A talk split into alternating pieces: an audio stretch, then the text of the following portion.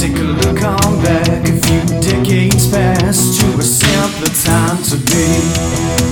When your cares were tied to a phone car ride and the next show on TV.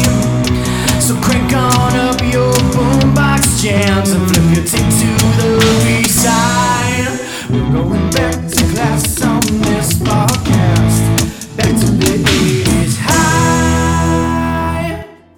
Previously on 80s High.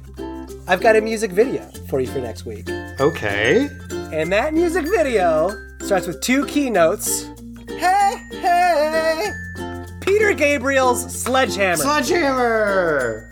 Oh my god. Any initial thoughts, memories of that song, that music video? I mean, that song could be a steam train rolling up around the bend. Yes! It So could that's be a bumper it. car bumping. Oh my god. We probably need to apologize. There's probably gonna be a lot of singing next episode. So much singing. Sorry, everybody. Don't even play a clip. We're just gonna sing the whole song together and do it. no clips.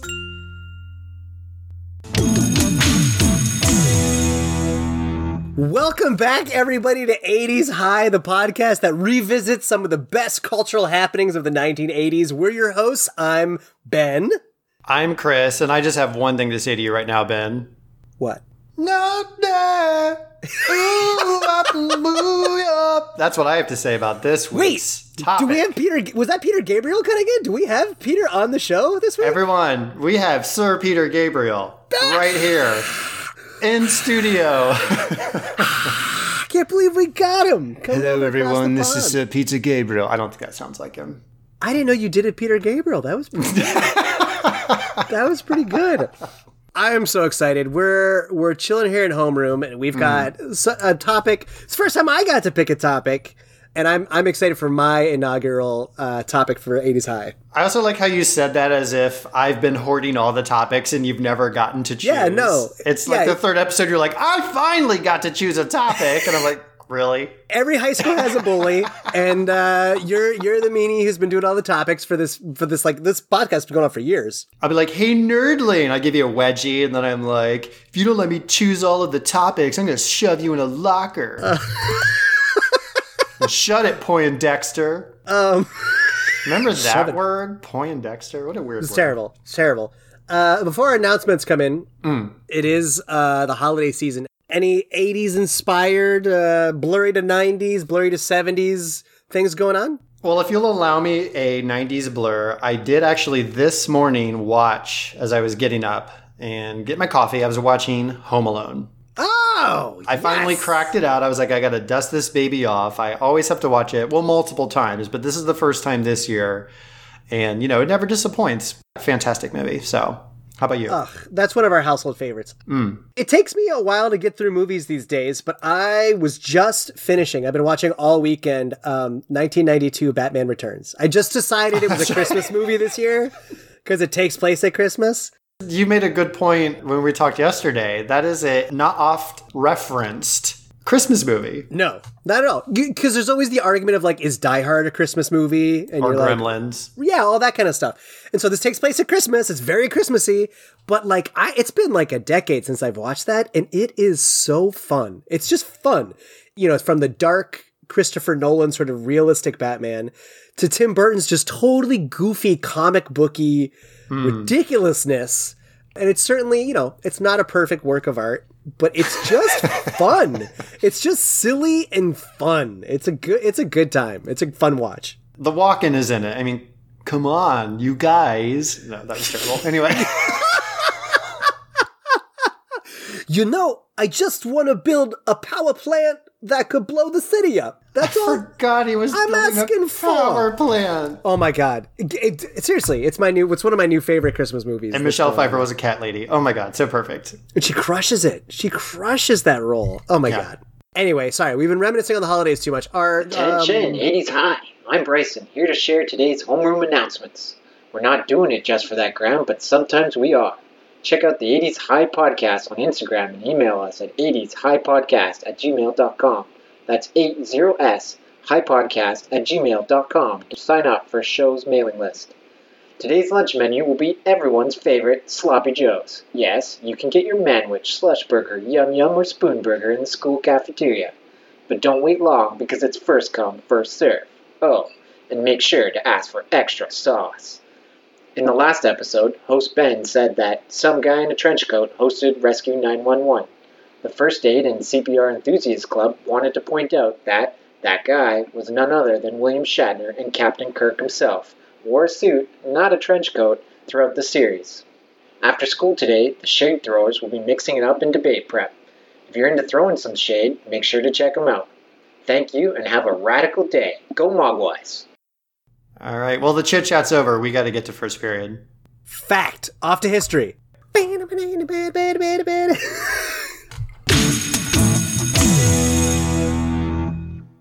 You cannot help doing the guitar sounds, Ben.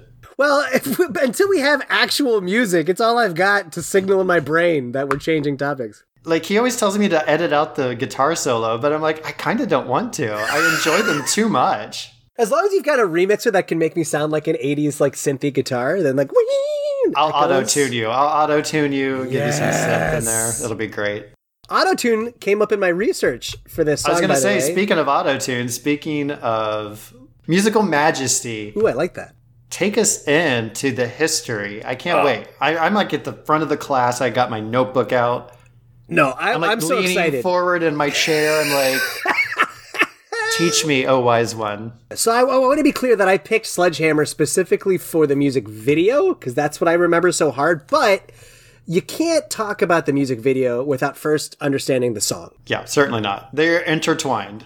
Yeah, I love this song. Um, this is a song that wherever I hear, whenever, when it comes on, it is one of the limited top 10 songs where I like crank the volume up and I'll sing along. I love this song, but I'm so tired of listening to this song this week. To like research and prep for this, I have listened to Sledgehammer and watched music more than I have in my entire collective life. Ballpark it. How many times would you say? Oh my god. Let's see. I would say I've done enough to build a roller coaster called the Big Dipper. I've probably listened enough to fuel an aeroplane flying. What about bumper car bumping? All of the popcorn in that shot is just me. How many times I've listened to this song this week? Well, Ben, you need to kick the habit, is all I'm saying. He kicked the habit. well, and it's like actually, I was thinking it. You know, we talked about nostalgia in our first episode, and there was that one researcher who was like, "It needs to be a visit, and then you got to leave, or it loses its freshness." And I'm like, Oh. I can't listen to Sledgehammer again for a year after we do this episode tonight because like Yeah. I'm not gonna like it. I need I You need a break. overindulged. You overindulged. So let's get into the history. Let me let, let me give you the background, and I'm going to start with the song with Peter Gabriel. We're going to go Okay. Peter Gabriel. We're going to go song, and then we're going to get into the music video. So Sledgehammer itself came out April 21st, 1986. We're right smack dab in the middle. It's a spring banger, getting ready for the summer. It was awesome. So 1975, it's the Lamb Lies Down on Broadway tour. Peter Gabriel ann- makes the big earth-shattering announcement. He's going to leave Genesis. Goodbye, Phil and Company. Wow. Exactly. Man. Peace bold out, move. Phil. That's a bold move. I know. Uh, and he actually, you know, I know this has always like been a thing of like, why did he leave? I actually found he said at the time he was um, feeling distant from his own bandmates, and he was having a lot of pressure because his first child had been born, and he's on the tour and he's making music. He needed more time, so he goes into this very aggressive solo career. He does four albums. Can you name the four albums? I can name none of his albums. I bet you can name it pretty easily. You've already named his four albums several times in this episode. Peter Gabriel? Yes! He named Wait, four seriously? albums Peter Gabriel. One after the other. Peter Gabriel, Peter Gabriel, Peter Gabriel, and don't forget Peter Gabriel. Wait, they're not like one, two, three. No. How's that even like copyright wise? Like, how's that even possible? He said later in an interview, I wanted the records to look like magazines. When you look at a pile of magazines, you remember them usually by the picture on the cover. So each has a very distinctive image, but Sure. all it says is Peter Gabriel. Interesting. And they did pretty well. A couple of songs that came off those, uh, Solsbury Hill, pretty successful, and uh, Shock the Monkey was on one of those too. Now, I'm not a music expert. I did take music theory in high school, but I just want to like for listeners, um, if you really want to get into like the deep, deep music theory and building of Sledgehammer, there's two YouTube videos I recommend that I watched to get ready for this. Produce Like a Pro's channel did a uh, series called Songs That Changed Music series, and they do Sledgehammer. And then Ethan Hein does the structure and production analysis of Sledgehammer. Both of those are great if you're like a gearhead, you're music hardware, music hmm. theory, songwriter. Go watch those too. They're phenomenal. We'll drop them in the show notes. How about that? That would be great. Perfect. So he was really experimental on all four of these albums. He was trying a bunch of different crazy stuff, hadn't really found what his sound was yet. One of the craziest things is he bought he was the first in the UK as a producer to buy a Fairlight CMI Series 1 synthesizer, which went for $20,000 at the time. A mere. A One mere 20,000. synthesizer, 20 grand. Wow. What's the most expensive instrument in your house? I mean, there's not a lot of instruments in my house. Is a microphone an instrument? Close. yeah, yeah, yeah. Probably this microphone that I have. It's a quality mic. I think I have like a $70 acoustic guitar from 1994 upstairs. I was gonna say, if you have a grand piano, like a really Yeah. nice grand piano, or uh, a harp, Oh, they're ooh. those might run you more. So despite having all that kind of money, he refused to rent a studio. He actually rented a barn in Bath, England to record So, the album that Sledgehammer's going to be on. Because he said he spent tons of times on his songs and just sitting in a barn gave him unlimited time where like a studio, it would just burn all the money he had. Right. So for Sledgehammer, 1960s soul music, he said was his chief inspiration. He thought it was his chance to sing like Otis Redding. The percussion and the keyboard sounding is a little reminiscent of Stevie Wonder's Superstition, which has a lot of interesting layering going on. And uh, there's R&B singers, you know, in the latter half of the song. I think you kick this off with like "I Kick the Habit," so it's that group that comes in for that part. Yeah, Yep. they're Oh, yeah. awesome. Um, there's a lot of funk in it, especially with the bass. The bass line is great. Well, the opening part. Oh yeah, So good. funky. but with all that synth and uh, you know it's got that kind of glossy 80s like plasticky pop in it there's a there's a lot going on in there since he broke up with his buddy phil when uh, when sledgehammer came out there was a lot of controversy because he uses a bunch of horns in uh, sledgehammer and everybody said he was trying to copy Phil Collins because Phil was big with horns and songs like Sussudio. And uh, it was an interesting little rivalry. It was a little passive aggressive. In the interview, Peter Gabriel was like, That was not my intention. Uh, wait, he's, he's English. That was not my intention at all. Uh, Phil, Phil Collins actually got the horns idea from me. So it was like a little sassy back and forth about the horn use. Also, like they're horns. They've been around for a long time. Both you two can cool your jets. Right. So remember, the song came out in April. In the summer of 1986, Genesis was number one on the charts with their song Invisible Touch. Mm-hmm. And Sledgehammer was the song to finally dethrone them. So it was kind of like a little continuing combating going on with the Genesis crowd. I thought it was also really interesting. It's super long for a pop song. It's over five minutes. I think the normal cut is 540. Uh, one of the two commentators, I mentioned the guy earlier, Ethan Hein. Ethan Hein said, like, there's a classic thing in pop music that they go by, don't bore us, get to the chorus. So if you listen to pop songs, like, you'll almost hear the chorus in the first few seconds, and then they'll do verse, and then back to the chorus real fast. But it takes a long time to get to the chorus in this song.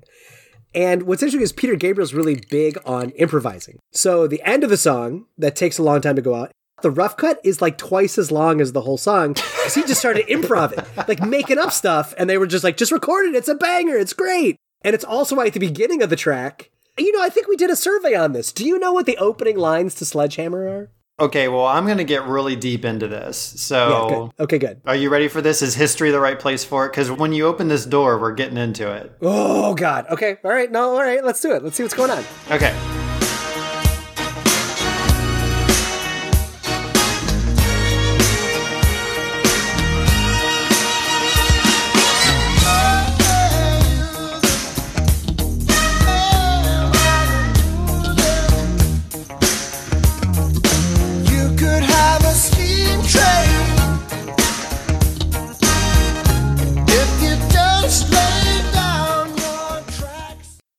So there was some debate, and I actually looked this up because good. I have a very firm opinion of what the opening line is. But so we asked our class of 80s high cinema pop quiz, and we got some good results. We asked the question, "What set of lyrics start this song?" And uh, 40% said the correct answer. I'm going to throw it out there right now. It's the correct The answer. correct answer. Okay. You could have a steam train if you just lay down your tracks. We had 30% who replied, trick question, no one actually knows. We're going to put a pin in that and come back to it. Okay. And then we threw just a couple of other lyrics, but they were not the first ones. About 30% also replied to those. So kind of all over the map, but we did have the highest percentage say correctly, you could have a steam train. You've said correctly several times. I have said correctly because these are lyrics, not vocalizations, not throat utterances, and not scatting. And as a matter of fact, if you go to any lyrics website and you look at the lyrics for Sledgehammer, it always starts out the same. Yeah, it starts off with the tracks line. But you're referring to the not and then he just says some like mumbo jumbo, right? Exactly. Those aren't lyrics. It's interesting. It's not your usual oohs or like yeah yeahs, It's scatting. but they kind of sound like words. That's what scatting is. No, scatting is. scatting is trying to replicate the sound of a horn section of an actual musical instrument. Are you David Lee Rothing me and I'm just a gigolo? I ain't got nobody. My only research said those two dudes that that the videos that I mentioned early on. One of them just clearly says it's been a hot debate for several decades now. What the opening lines are. The initial ones are because Peter Gabriel was known to just vamp and just make up stuff into the microphone, and they're not actual words. I see your case. I would agree that the first real words of the song are about the train track for sure. Those are the lyrics. The lyrics, yeah, those would be real The lyrics. first vocalizations are are just just mumbling into the into the blackness of the microphone. yes. And if you'll allow me this little sort of strain, I sent you a song from Dave Matthews Band. Yeah. This is a song called Pantala Naga Pampa. It is the introduction, sort of 40 second song for their album Before These Crowded Streets. And for this very reason, let me just play it right now.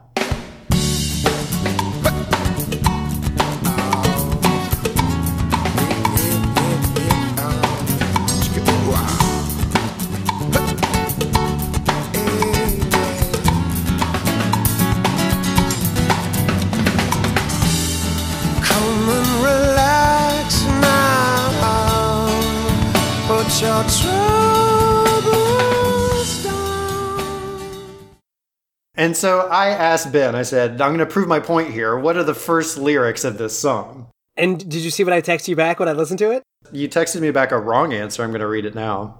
You said it was, huh, ow, yeah, yeah, yeah, ooh, chicka, ooh, wow, huh, uh, yeah, yeah. Yeah, right. Those aren't lyrics. the first lyrics are come and relax now, put your troubles down. Same thing. Actually, Peter Gabriel referred to it as Gabrielese. He actually Did he really? His yeah, he sure did. In an interview, he talked about it, and he acknowledged that you know it's just it's it's kind of gibberish, and he likes to scat, and he sees the voice as a uh, an instrument, and he encourages everybody to kind of experiment with it and use it in different ways and see what you can do with it. And so I thought that was really cool. Who am I to to disagree with Peter Gabriel? I always call him Sir Peter. Is he a Sir? Is he officially a Sir? I mean, I don't think he's a Mountie. I'm not sure what his title is. I'm gonna go Mountie Gabriel.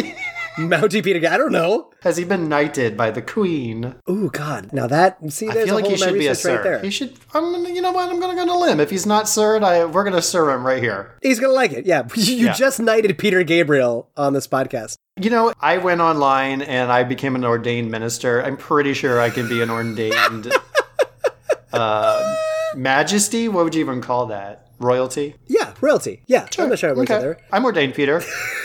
Sir Peter. A couple more fact bombs uh, Okay. in this in this history chapter. So everything I read about this, everybody was really excited about the that little musical. That's a so that's a synthesized Japanese shakuhachi flute. Oh, I was going to say it was a wood flute, but it's Yeah. synthesized. Okay. So it's played on the shakuhachi, and then it's digitized on something called an Emu Emulator 2, which at the time stored its files on floppy disks. Fantastic. But in that scene in Ferris Bueller's Day Off, where he's supposedly in bed sick, and you hear all the coughing and the sneezing and like calling on the phone that he can't come in, Yep. all those sound effects are produced in his room on an Emu Emulator 2. That's fantastic. Uh, so, last bit about the history for the song this sucker would make a trophy case fall over. Are you familiar with any of the accolades that uh, that just the song, not the music video, Sledgehammer brought home? I am not. So, first and only number one Billboard song by Peter Gabriel. So, it's the only one to get so Wow. high, and it's the first Okay. one. It was number one in the US and the UK. The album it's off of, So, is certified five times platinum. And Rolling Stone, on its like huge list of greatest albums of all time, So is number 187. Wow. That's everything I've got about the song. Now, I've got more about the music video, but it might fit better, maybe chemistry.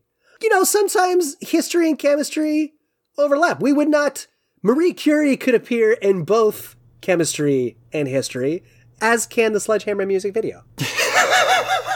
Very similar. We're trying to class this uh, podcast up here, man. We got sirs and madams. We're very, Bring it up uh, a notch. Why not? As we do top of chemistry, where we really get into the subject matter, I like the precedent you set last time on Unsolved Mysteries. What do you remember of hmm. Sledgehammer? What are your earliest memories of this jam? So I wanted to try to recall what I knew before I went and rewatched it. I was trying to like, okay, what did I actually remember from it? And of the music video, frankly, the thing that stands out the most was what I thought was claymation fruit singing. Oh, yeah. Upon rewatch, I realized it's not claymation; it's actual fruit or vegetables too. I think, like shaped like you know his face or whatever. But in my mind, I thought it was claymation. So that's the very vivid thing. And I sort of knew the lyrics for the most part. And then the dancing poultry. It's a chicken, right? It's not a turkey. I think it's a They chicken. are chickens. They are, in fact, chickens. Okay. I remember that because it's extremely disturbing. And that was really all I remembered.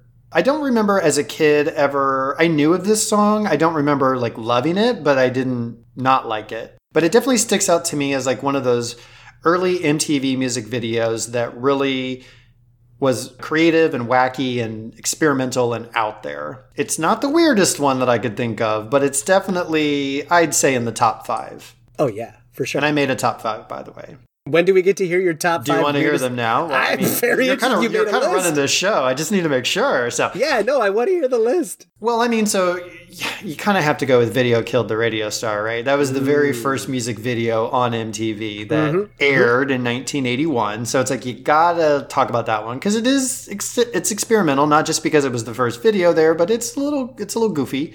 Mm-hmm. Uh, there's Sledgehammer. Uh, there's "Whip It" by Devo. I mean, Oh my on. god, those hats! The hats! Come on, it's just it's so weird. We should think about doing that mus- music video later too. That's a crazy one. Oh, of course. Good, I like this list. Uh, there's of course "Money for Nothing" by Dire Straits. Mm-hmm. Classically, I want my MTV. That was like the first video game music video, right? Like it was all animated. That's a guaranteed 80s high episode later on. I can tell Oh, you right now. most certainly. For sure.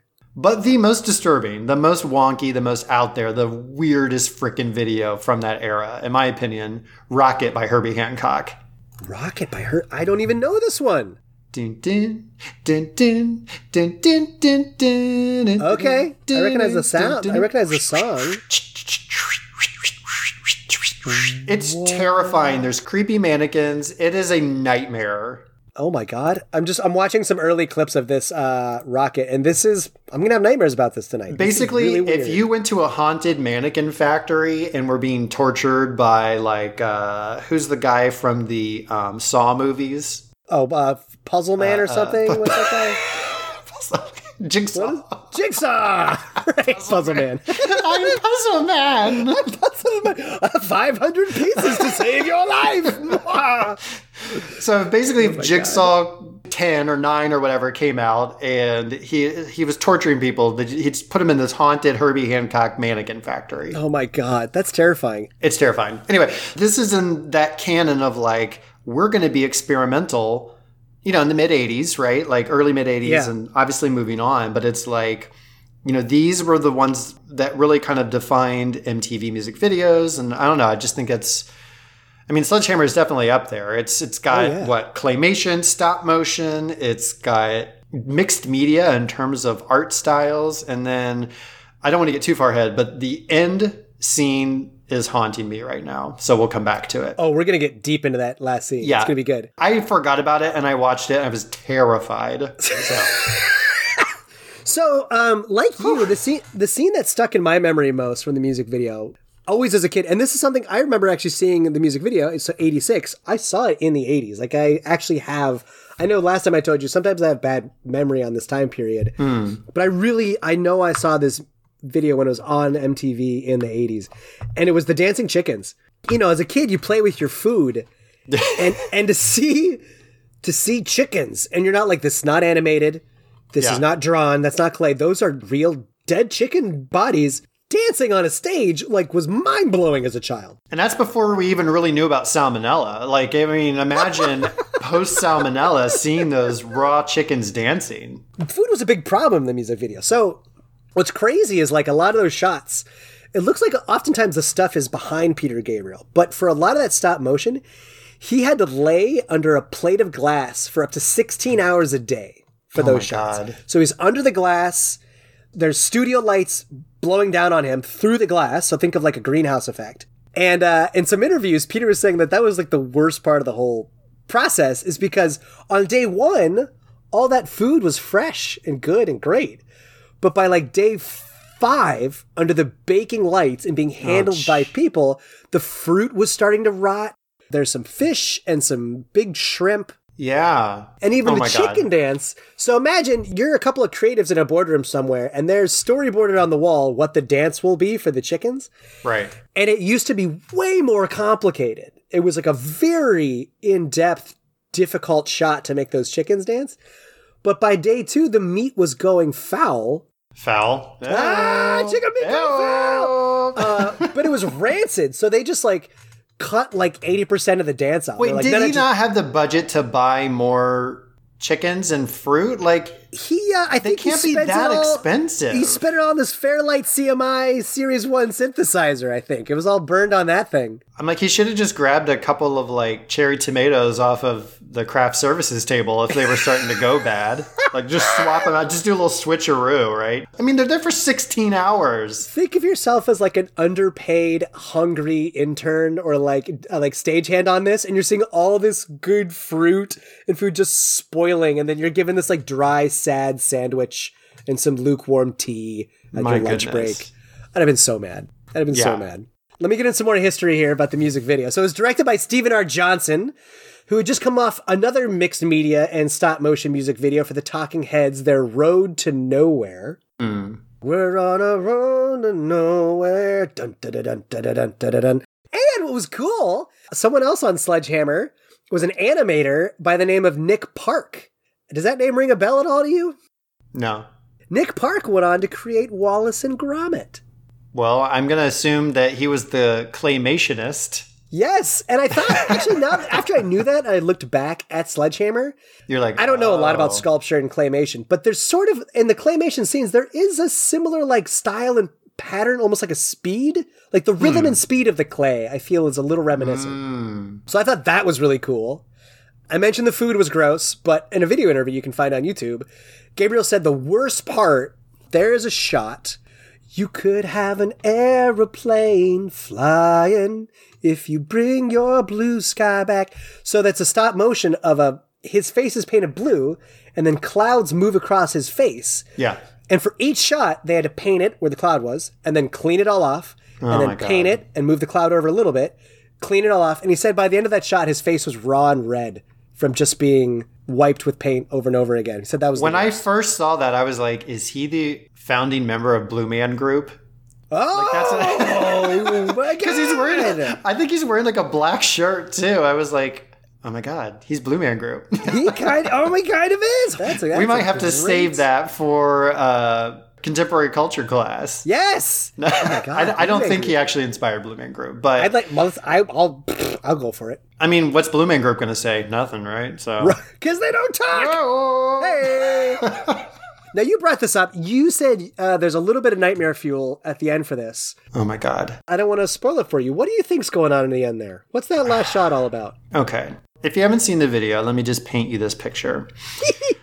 So, you know, everything in this is a little like jumpy and, you know, the whole thing is stop motion, even if it's not. It's been all made to look that way, right? Okay. So the very last uh, uh, scene is like a star field, right? But you can tell it's like a room decorated to look like a star field, right? I'm looking at the night sky. That's fine. However, in the middle of this, you see the form of a lumbering monstrous creature of a human that's also done up like a star field. That's sort of like popping and locking, zombie crawling, some sort of creature from your darkest nightmare if it was coming down your hallway.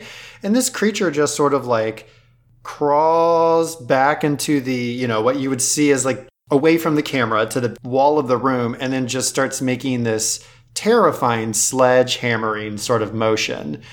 And it's haunting. It's atrocious. I'm so mad at you for making me watch that. So I hope he's I hope he's not listening. But that monster is Sir Peter Gabriel. well, I figured it was probably him. That was my guess. But the way he moves is terrifying. It's very uncomfortable because it's like For it's a song that's all about getting it on, Right. I don't understand how that fits. I Well- hope you found an answer. Well, first, just about the suit. So he's in a a, a, a completely pitch black suit, covered it in lights. And when they first put the suit on, it shocked the bejesus out of him. It There's a bunch of like electric current rocking him. the monkey. That'll be our next episode. We're just going to do the entire Gabriel discography. So they had to cover his body in scotch tape to block the current from the electrodes on the suit. So he's So- very uncomfortable in that shot for many this reasons. what you're telling me, is a masochist. He, He suffers for his art. So in an interview, very similarly, he tried to explain the ending because that's very different from the rest of the music video. And how he explains it, I like to try and think of the super weird freaking ending to 2001 Space Odyssey, where um, the protagonist is encountered by the giant space fetus, but he's also in space, and it's supposed to signify this huge circle of life recycling to the universe kind of thing. Uh, that's kind of what Peter said that scene was about. The music video starts with a lot of sperm, real shots of real sperm Oh and semen, God. an egg getting fertilized. It's like a sex ed class. Right. Just to scare the bejesus out of you from ever Yeah, taking like, your so this off. is what's going on inside your body right now. Like, it starts literally off with sperm. How did I not know this song is all about sex? It's in the first intro shot. well, that's controversial. We're going to get to that. Okay, I'm sure we will. But for Mr. Gabriel, uh, so he was saying that, yeah, the music video starts with all this conception. And then the end is going back into the universe, recycling into space and, and the universe. It's supposed to be a circle of life. Is what he called it.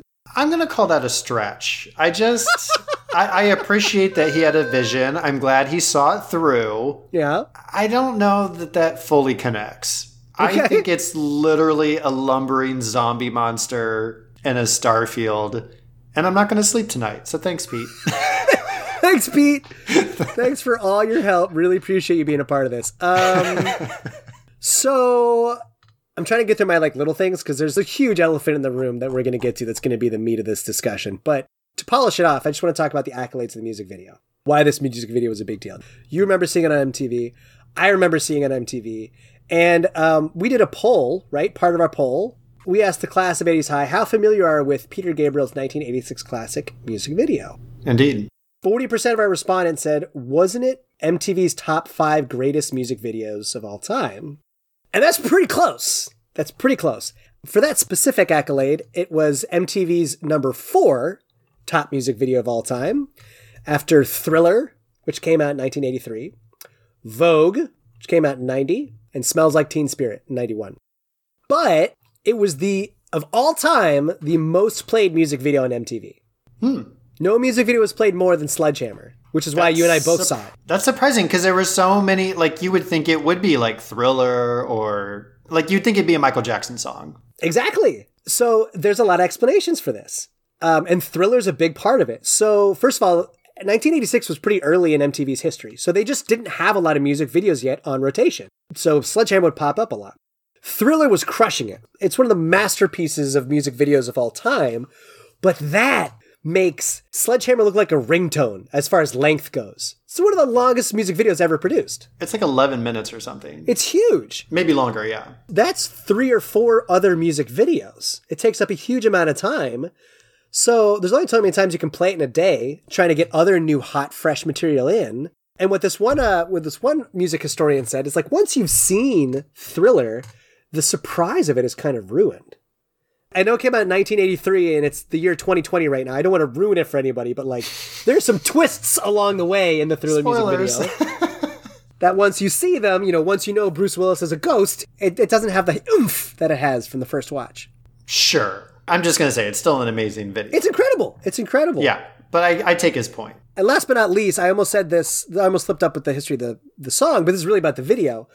That year when it came out, uh, Sledgehammer, the music video, took in 1980, sorry, 1987, the following year, took home nine MTV Video Music Awards, um, which to this date is the most MTV VMAs any song has ever taken home ever. Wow. So it's the most decorated music video in MTV history. That's impressive. And again, surprising in the sense of like, not that it's not good, but you just think about all the other stuff out there. And I Oh, wonder yeah. what it was about this one in particular that just kind of was it the timing or was it just the the creativity that went into it or I don't know, it's interesting. Cuz like Yeah. you said it's it's a longer song than you typically would get out of a a single hit song back then or even now. Right. I mean, I think it hmm. had a bit of a first mover advantage. Like, there wasn't a wide competitive field in 86. True. There weren't a lot of music videos.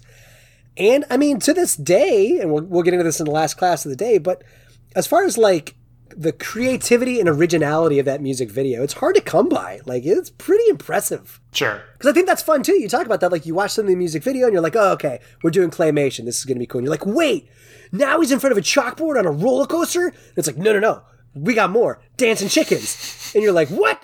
And then now it's like, now it's like frame by frame dance number in a kitchen. It's like something new every verse. Right. It's very original. All right, we're getting up to the big question of the episode. I got one more question before it. Okay. You seemed very confident to know what this music video is about. And there's some debate online about what all these songs mean. Now, in one corner, ding, ding, ding, ding, ding, in one corner, we have it is a unprecedented battery of sexual innuendo. Which that's what you told me. I'm going to be honest with you. I never saw it that way until you mentioned that. What?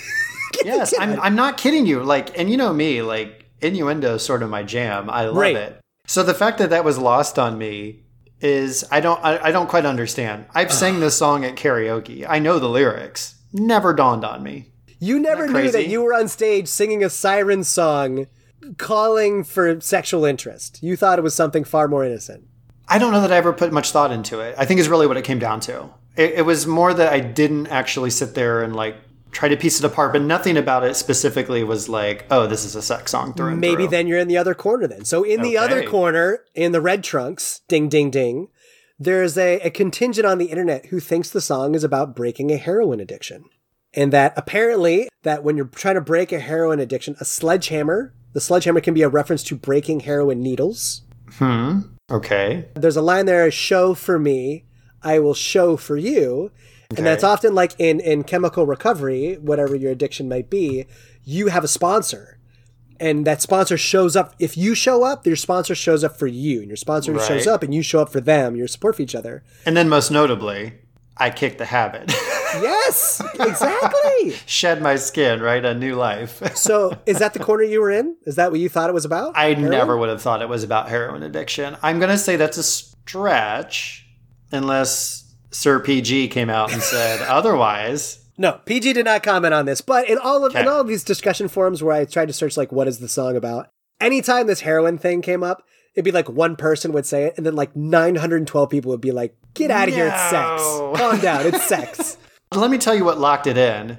Ben sent me everybody a video of Mr. Gabriel doing this song live in performance. Is that 90? Was it a 93? I'm trying to remember when that one's from. It was certainly after. I mean, he looked older. Not a lot, but maybe like, hmm, I would have placed him in his early to mid 40s. Yeah, 1993, Secret World Live. Um, watch that video. There's no doubt after that. There will be no doubt about it. As Mr. Gabriel says in the song, there will be no doubt about it. You will know when you see those pelvic thrusts what the song is about. Oh yeah, that music video removes all doubt. Yes. If you not a music video, but the recording of that concert. Oh my yeah, god. that drives it home. So that's really the key question I have for you for this whole thing. This is what I really wanted to get into chemistry class. Is like when I like really read through these lyrics, and then I've been listening to the song over and over again all week, and I've watched the music video over and over again all week. I have never once heard any of these as a sexual innuendo before, ever. And I know you're a little older than me. You had a little more experience in life. Can you explain to me these different sexual innuendos, what they really mean? I have to explain this verse by verse. I have to go through every single line of this song. I mean, you know, you pick and choose because I, I mean, you said this was like sex ed class, and I Okay. honestly, I don't know what a Big Dipper is. We're in sex ed now? Okay, all right. No, earlier on, like you said, the videos. I don't know how to bumper a car. Okay, so now we're in second and a half period. Are we in like our, our like we have one of those classes like this is what's between us and lunch right now. Um Which, by the way, I do have to tell you, I used to take an anatomy class right before lunch in high school. Terrible timing. Terrible And timing. we were dissecting cats. So I would dissect a cat and then I would go to lunch. Awful. Anyway, That's insane. Yes, Where did you go to school? What is this? it was in Ohio. So, oh, Ohio. Uh. So you can have a steam train if you just lay down your tracks. What he's basically saying is if you guide me in, here comes a train. Okay, A so train, the is a big, long, th- is his. is his member. Are tracks like his partner's legs? Like lay down? I Lay mean, maybe. down? I, I mean, I don't think you need to sit there and actually tease it all apart. I don't Okay. think he's like every word is a thing. These are euphemisms, of course. Like Okay. you can have a big dipper. Come on, Ben. A big dipper. Oh, I've got a fact about that actually. So this is why it's confusing. In the song, Big Dipper is actually a reference to a real wooden roller coaster at Blackpool Pleasure Beach in England that he had ridden. Okay, but it's so up and down around the bends. Get a little, get a little, get a little funky. Have a little fun. Okay, so he's a creative lover. I got it. Now I will say this much: "Show me around your Fruit Cakes, I thought was "Show me around your fruit cage," and I don't know why. Maybe the honeybee. I mean, you don't put bees in cages, but there was something around there. I thought it was a cage. So for the years and years and years, and in the karaoke where you belted into the microphone, "Show me around your fruit cage." What did you picture was a fruit cage? What do you do with a fruit cage? I mean, I knew that these were euphemisms. This entire set of lyrics, like none of this was literal. Yeah. But I didn't. I never really paid much attention to it. You never gave thought to what a fruit cage is. Again, I can guess what these things are. You know, honeybees pollinate things, right? They pollinate flowers. Oh, I guess that's a little clearer. Okay, that helps. So you know, eh, I mean, come on. In the chorus, I've got a question for you. So the Bumper chorus, cars bumping. Sorry, we're gonna bump. We're gonna bump uglies, right? We're gonna bump uglies. we're gonna bang it up. I mean, come on. These are all. None of these are a stretch. I mean, I had never.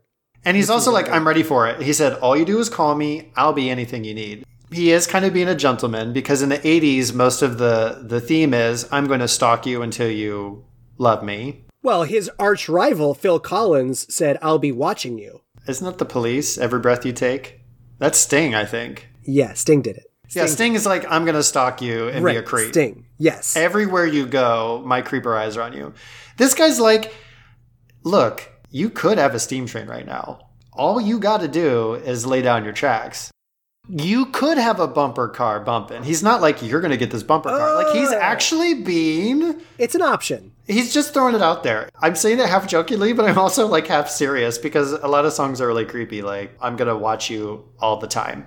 No, that's pretty good. He is being a gentleman about it. I do like that. That he's just he's just throwing it out there as a choice. These are all these are all just hypotheticals. Yeah. You, you could have a steam train. Very non-confrontational. He's like, you can have this. This. And he's like, you know what? All you do is call me. I will be anything you need. Okay, now with that line though, is that what the kids today would call thirsty? Is he being too easy?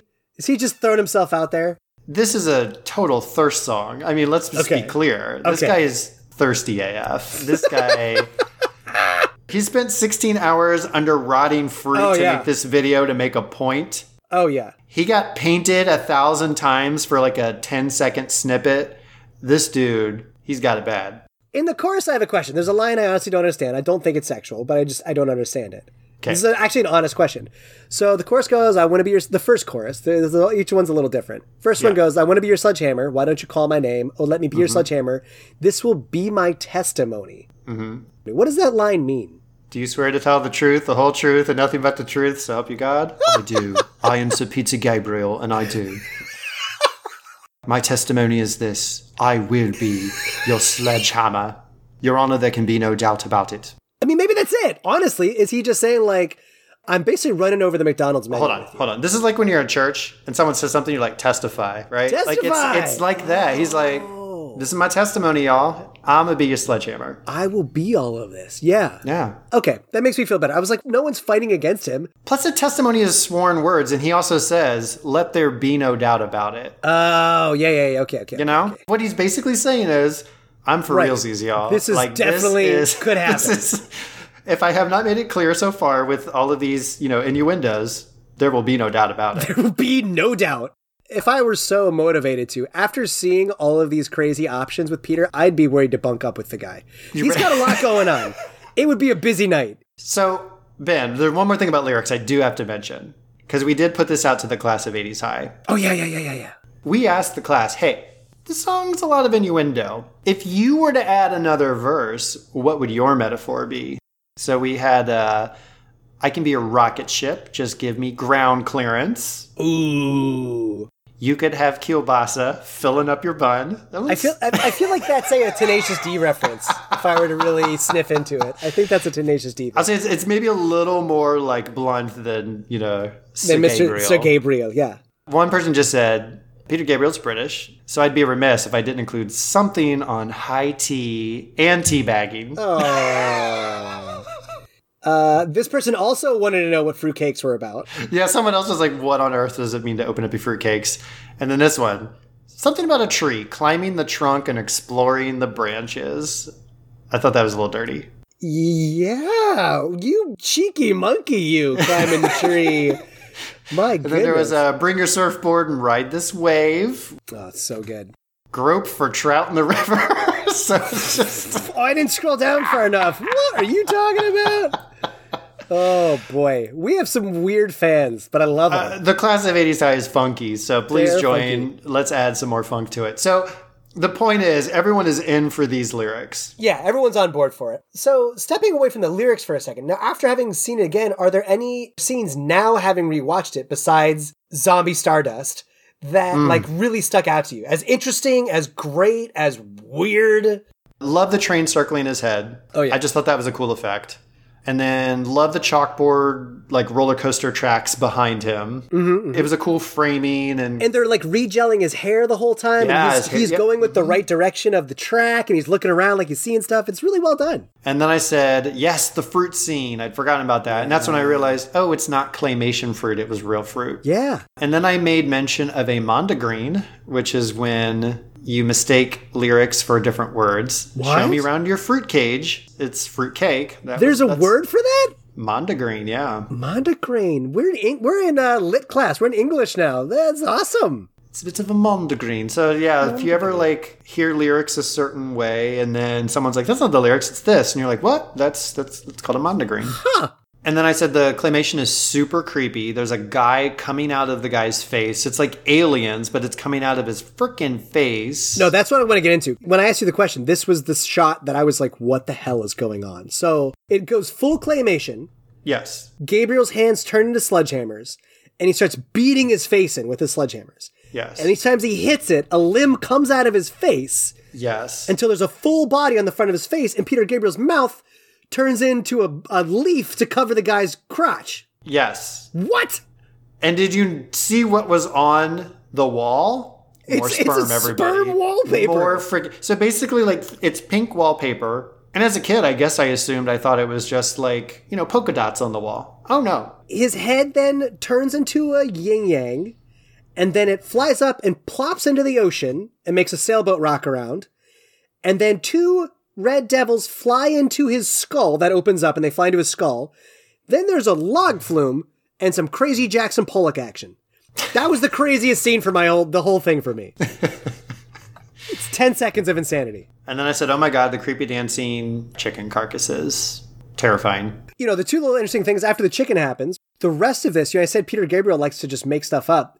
This is what he all made up on the spot when they were recording. Like he was supposed to, so the bridge happens and then he was supposed to do a chorus and then cut. But all this, like, I get it right. I kick the habit, shed my skin. This is the new stuff. I go dancing. Makes all this up on the spot like a genius. Oh, so he just sang that, and that, was not planned lyrics. Just starts vamping all this. And remember, All the song cuts off. And on the original track, there's another like four minutes of him just making up this stuff. right. So remember, we said he left Genesis because uh, he had a son, and his family just kept growing. So there's this shot in the kitchen. There's all this stop motion with the crowd and the and the R and B backup singers who are do a phenomenal job. And there's a quick shot of two little girls, uh, and those are both his daughters. Anna and Oh, Melanie are in the music video. So when I read that, I was like, that's really quaint. And then I was like, this is a five minute video about different ways to say we could have sex. And I'm going to put my two young daughters Progeny in the end. the results of. Oh, I guess okay. That that makes me feel better. If it's on his continuation of the circle of life, it's like, hey, if we're not safe, with all these innuendos, there could be two daughters. You're right. If he's going with the whole circle of life kind of thing, then That okay, that makes that go. makes me rest easier than about putting children in this music video. in, this better. creepy sex video, yeah, that's what I'm going to choose to believe. I don't think he had any, you know, crazy intent. So Yeah. Before we go to contemporary culture, anything else you want to get out about this music video? Stuff you questions, comments, concerns? I mean, I'm looking at my notes. We've we've covered everything that I wanted to cover so far. In that case, I'm ready to see how this little ditty influenced other ones down the road. I'm excited. I need to grab lunch first. I oh. feel like I just dissected a cat, and so now I'm starving. So oh, that's Oh so disgusting.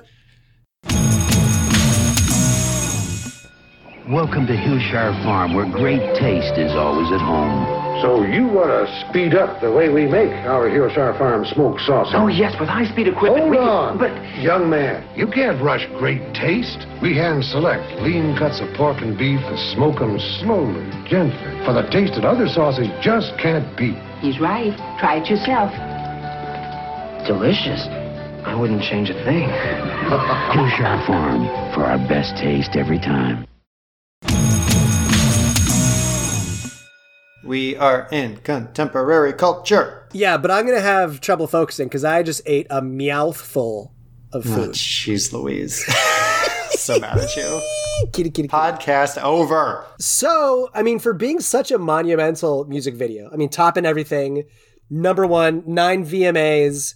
Of course, people are going to take inspiration from this thing. Of course. Even if it didn't, I'll say this, even if it didn't have those accolades, you'd be hard pressed to say that Mr. Gabriel slash this song slash this music video would have zero influence, even if he won no awards for it, right? Of course. So, two months after this music video came out, summer of 86, the California Raisins came out. oh my God, I'm so glad you mentioned this because doing some stuff before the show, I was like, oh yeah, California Raisins, Claymation. Is it that same dude? Two months after this music video came out, they were like, we need raisins to sell raisins. Let's get them on screen. Claymation. Uh, I, don't, I did not find the director of the, the California Raisins, but it is eerily timed. I don't know. Claymation is not something you bang out in a week, especially an entire music video of Claymation. Are you sure No, it's not just sure. one of those like, we're making a movie called Deep Impact, we're making a movie called Armageddon. Oh no. To this day, I have conspiracy theories about that happening, the timing of that. No, but I mean, they were commercials, right? I think it was by like the FDA in California or something, or like it was like by the agricultural industry in, in California trying to sell raisins. Yeah, because they don't sell themselves. They do. Because they're garbage. They do not. It's a trash snack. Are you too cool for prunes? Try raisins. Yeah. for me, though, without doing research, instantly the group that I thought of when I I'm trying to think of where else Sledgehammer went was OK Go. Have you watched many OK Go music videos? okay, you're gonna actually have to give me some training wheels on this. OK Go, I don't know how old the band is. I, I would say I started listening to them around like 2012, 2011, and they're a pop rocky kind of band, but their music videos are off the chain creative. Hmm. Their first big music video that came out, I forget the name of the song, but it's um ah what are those really overly complex machines where like a marble hits a thing and the ruler falls down and the string Rube Goldberg device. Yes. Now, there's technically a cut hidden in the music video in one spot, but it's a warehouse sized Rube Goldberg machine. Okay. And it's massive scale. Like there's vehicles involved and stuff. It's super creative. There's another one where they, it's in the middle of the desert and they're in a car with like baseball bats and like wiffle bats sticking off of it. And throughout the desert is this drive track where there are wind chimes and full pianos and drums. And they drive the car at the right timing to hit all the percussion for the song. Did they do the Mad Max Fury Road stuff where they're driving through the desert playing like flame guitars and all that? God, I Yeah. wish. God, I wish. There's one where they um they dance on um uh what's the thing where you run in your house treadmills. Okay, so I, I know of them because I remember seeing that video. Yeah. And when you were talking about creative videos, I like for some reason the treadmill video came into my head. Okay, so that is them. Yeah. So you know how astronauts can go up in this plane and the plane will dive and it gives you like 20 seconds of weightlessness to train. They do a whole music video in that plane and it's Oh, wow. it's incredible. So anyway, I thought of OK Go after this. I thought they were on point. I mean, whether they've acknowledged it or not, I feel like certainly videos like Sledgehammer would have spurned that creativity that they've kind of Oh yeah. identified themselves with, right? Now the rest of these, so I've got a little list here of just like music videos I went and looked up that was like best greatest stop motion music videos of all time. And I mm. went through them and like some I filtered out that I was like, this is not close enough to what Peter Gabriel did to really say this was inspired. But some of these I feel they kind of are. So I'll run through them real fast. I really just watched them for the first time this week, which it feels like a dishonor to these artists because these are super creative and really, really neat. The most similar music video, I think, uh, was a song by Kina Grannis in 2010 called In Your Arms. And it's very similar of like she barely moves in the frame, but her outfits are changing, the scenery's changing around her. It's all stop motion. Song's really catchy too. Um, In Your Arms, Kina Grannis. That one's really close. This one's really cute. I think you would like this one a lot. You should watch this. Uh, Her Morning Elegance by Oren Lavie. I don't know if I'm saying Lavie right. So she's in bed, but mm-hmm. all the st- all the elements on the bed, like the sheets and the pillows, it's all changing around her, like she's going through a full day of her life. It's just really fun, but it's a really hmm. cool stop motion going through life kind of thing. Okay. Okay, what did I say was Peter Gabriel's least favorite part of shooting the music video? Well, the painting the the face, the face Yes. because it turned his face red. So there's a band called We Have a Band that in 2010 had a song called You Came Out, and the music video is all stop motion face painting. Oh my god. So it's the bandmates, and they all just keep having their faces repainted stop motion wise. Masochists. Wow, they are very dedicated. Hats off. Three more. So in 2011, Coldplay did a music video for their song Strawberry Swing. Mm. And it's really neat because the whole frame, it's a very, very large chalkboard. So it's like it's like the roller coaster scene, but the whole music video. And he's like a superhero, and he just goes through the whole world, but it's all getting redrawn and drawn, and it's really high end chalkboard work, uh, but very pretty, and it's stop motion, and it's just very, very cool. So Strawberry Swing by Coldplay, that's good. Uh, and the last two, I thought this was re- this is just okay. I'm gonna leave that one because that's really. Oh, these are both super unique. God, which one do I do first? Okay, we'll go with the Shins. Oh my goodness. Oh my goodness. So the Shins did a music video called Half a Million. Literally all these, I want to put together a playlist for you and just send it because they're all so cool. so the Shins did a, a music video called Half a Million, and it's stop motion, but it's it's using um I'm not sure what kind of camera it was called, but I think in the late 90s there was this camera where when you shot a picture, it would print from it, but it was a sticker. So it's not like a Polaroid that you you know you flap it around. It's a sticker when it comes out. Okay. So this music video is 5,000 stickers Good lord. of the band, and the band's tiny, but the band will be like playing on an orange, like the drummer will be on an orange. And then they'll be like in the fridge, or like then they're like um, in a hardware store, and like they're using the nails to like play the guitar. Like it's all these really cool, tiny little settings where they're little band people all over the world. It's really cool. I'm sure that took a bazillion hours. But if you want to talk about bazillion hours, the king that I found of time and effort is a music video in 2017 by a group called Husky, and the song's name is Ghost. And it's stop motion cross stitch. Oh my god. I've never tried cross stitching. Have you cross stitched? No. My mom used to, and it took her like a thousand years to do like a little circle thing. Right, to do one scene on one little circle thing. Right. And this is like a proper, like three minute music video. Every scene is different, but it's Right. cross stitch. There were a lot of grandmas out there just having to There's a call for grandmas. like my fingers are bleeding like granny you gotta crank out another 10 tonight Ghost, Oh my Ghost by Husky. I mean, props out to them. It, it was incredible. that's impressive That's all I have for what I thought. I mean, I'm sure there's a lot more. Other things you think this could have inspired? well i mean i mentioned them earlier and i have to bring up dave matthews band because they've done a Right. they sing a very regular live cover of sledgehammer and you can go find them on youtube and they do a they do a pretty good job with it like it's a it's a good rendition of it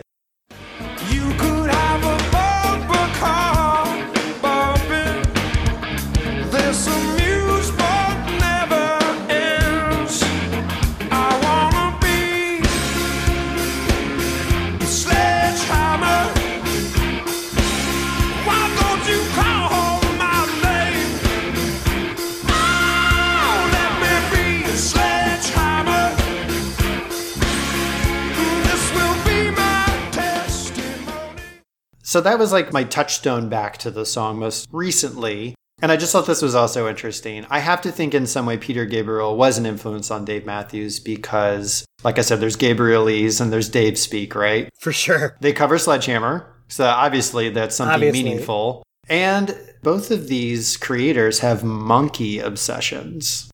So we have Shock the Monkey Right. by Mr. Sir Peter Gabriel. Sir Peter Gabriel. Well, Mr. Sir Dave Matthews also just knighted him too. Uh, an Honor this evening on 80s High. I'll knight anybody who comes on the show. Now, Dave is by far a bigger monkey fanatic. He has Shake Me Like a Monkey, Proudest Monkey, Oh, Proudest and Monkey. Monkey Man. And I think there's even another monkey reference that I'm forgetting. This dude loves to talk about monkeys. You know, in all sincerity, I, I will back you up on the Dave thing because if you're not a fan of Dave and you just listen to a little bit of Dave Matthews Band, like any band you listen to just a little bit on the surface, you think everything sounds the same. Yeah. But if you are a Dave Matthews fan, or even have at least listened to a lot of the music over the years, they're both huge experimenters. They're all over the place. They both, Peter Gabriel and Dave Matthews, both pull in a lot of different cultures and decades and influences to make a pretty wide variety of music. Yeah, and, and it's interesting. Like, I went through, I, I don't know a lot of Peter Gabriel's oeuvre of music. and it's well, you can name little- four albums now. Well, for his, very easily. Peter Gabriel. Five, as a matter of fact. Yeah. And looking back, like it's not a huge catalog of songs, like comparatively, right? Like I don't think he's as prolific as some other artists. But when I was just looking at the song titles, I was noticing some things of like, wow, these do kind of seem like DMB song titles as well. So I just, Yeah. I don't think it's intentional, but I think there was some kind of current or influence there. I feel like from Peter to Dave, and so that's the one I came up with, I, I didn't find a lot of like specific references either to the video or to Peter Gabriel himself, but you just know creativity like that is going to inspire more creativity. I mean, this guy's definitely left an impression. So now that we've talked about Dave in the 90s and then still today, still crushing it, um, we got to figure out if this still holds up today. And there's Yeah. only one room to do that in There can only be one the Highlander math class. arithmetic. If we're looking at the scoreboard, Christopher, Sledgehammer is Yeah. 34 years old. Okay. Does it hold up? I'm going to have to give this a big old A plus. I think 10 out of 10. If this is math class, he showed the work, right? He, long division, he showed the steps. Did he show for you He showed for me. the steps? he showed for me. No, okay, like you've got the evocative lyrics, right? And as you've pointed out earlier, maybe not specifically, but through your questions, you know, they make you think. Like if you s mm-hmm. if you stop, like some people don't care about lyrics, they don't care. They want a good tune. Well, Yeah. you're you, you're in good luck here. If you like the lyrics, they're fun. If you like the song, like you said, it's funky. The horns and you got the like it's got soul, it's got life. It's not a dead song. It's full of energy. You've got the sexy undertones the music video itself it's inventive it's all like you said it's always changing every new scene is a new thing you're always kind of caught off guard. And then you're like oh this is all great. And then you see a creepy star monster and you're like and now my dreams. Mr gabriel's a legend. This is a fantastic song. It's no wonder it's held up so well and done so well. Everything fits solid. I a thousand percent agree. This is this is definitely in my in my banger list of songs that when I hear come on on the radio, when I'm out at a bar and you hear that come on, Yep. it's something like if I'm talking with somebody, I'm not going to hear anything they're saying anymore because in my head, if I'm not allowed to be singing out loud, I'm singing in my head. yeah or you just look at them and like shut up and then you're like Stop. just like violently silence. Sir Peter Gabriel is singing right now. I, I mean, I'm right there with you on, on everything you said. I'll, I'll back it up a little more with just those two YouTubers I mentioned at the top of the show. Just talk about the science behind the bass line. And it's just hmm. so driving in it that it mm-hmm. just gets in your head. Oh, and I feel like I don't want to overgeneralize. I want to be careful about overgeneralizing. But this harkens to a time I feel that it was more more often you got lyrics that were a little poetic and fun and not not so direct and and obvious and blunt about what we're all talking about here i feel like a lot of music that i hear produced today or recently like the lyrics are just obvious it's just i'm singing about what i'm singing about we all know what i'm singing about whatever that is yeah but this is poetry. It's a little open for interpretation. It's kind of fun.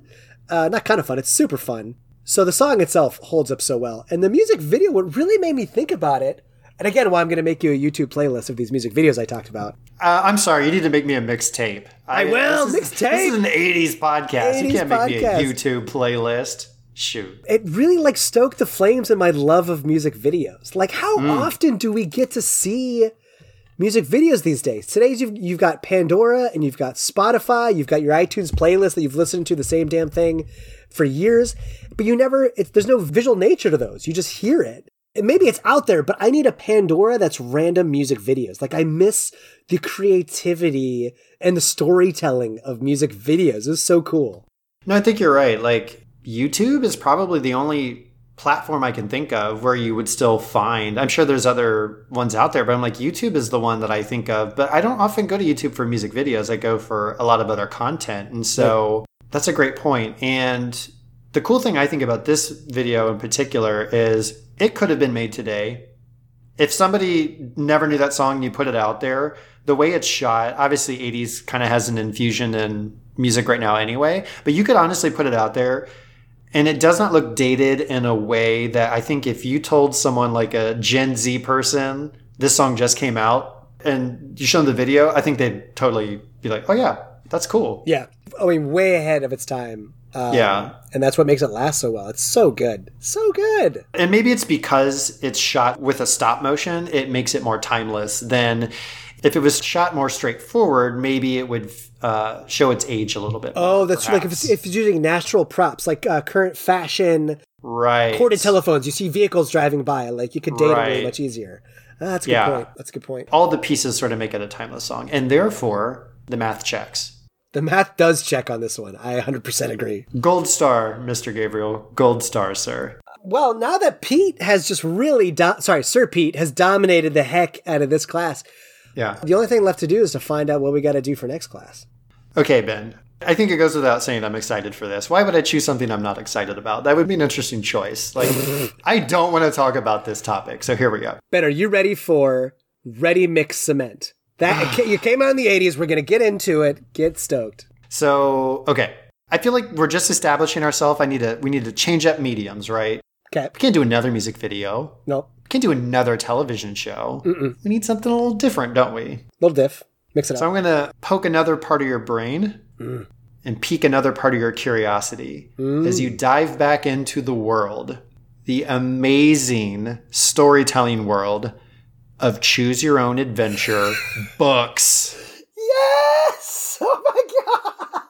Oh, that's such a good ah. pick. Oh, I'm so excited. Those freaking books. Yes! Oh, I love it. That's a great choice. I'm really excited about this. I have not touched one of those books since my childhood. So, yeah, we're going to talk about the amazing Choose Your Own Adventures book series in our next episode. It is a great choice. I love what you've done. This is fantastic. Well, thank you for choosing today's topic. I did not think we would talk this long, but we had so much fun stuff to talk about. There's a lot to talk about it, and I now I again with our nostalgia podcast, I can't listen to the song again for a few months to make sure that I still keep loving it. Yeah. Um, but man, I don't think I'm gonna get tired of reading Choose Your Own Adventure books, uh, and I'm really excited to get into one of those this week. All right. Thanks for joining us on 80s High, and we will see you next time for Choose Your Own Adventure. Y'all stay radical out there.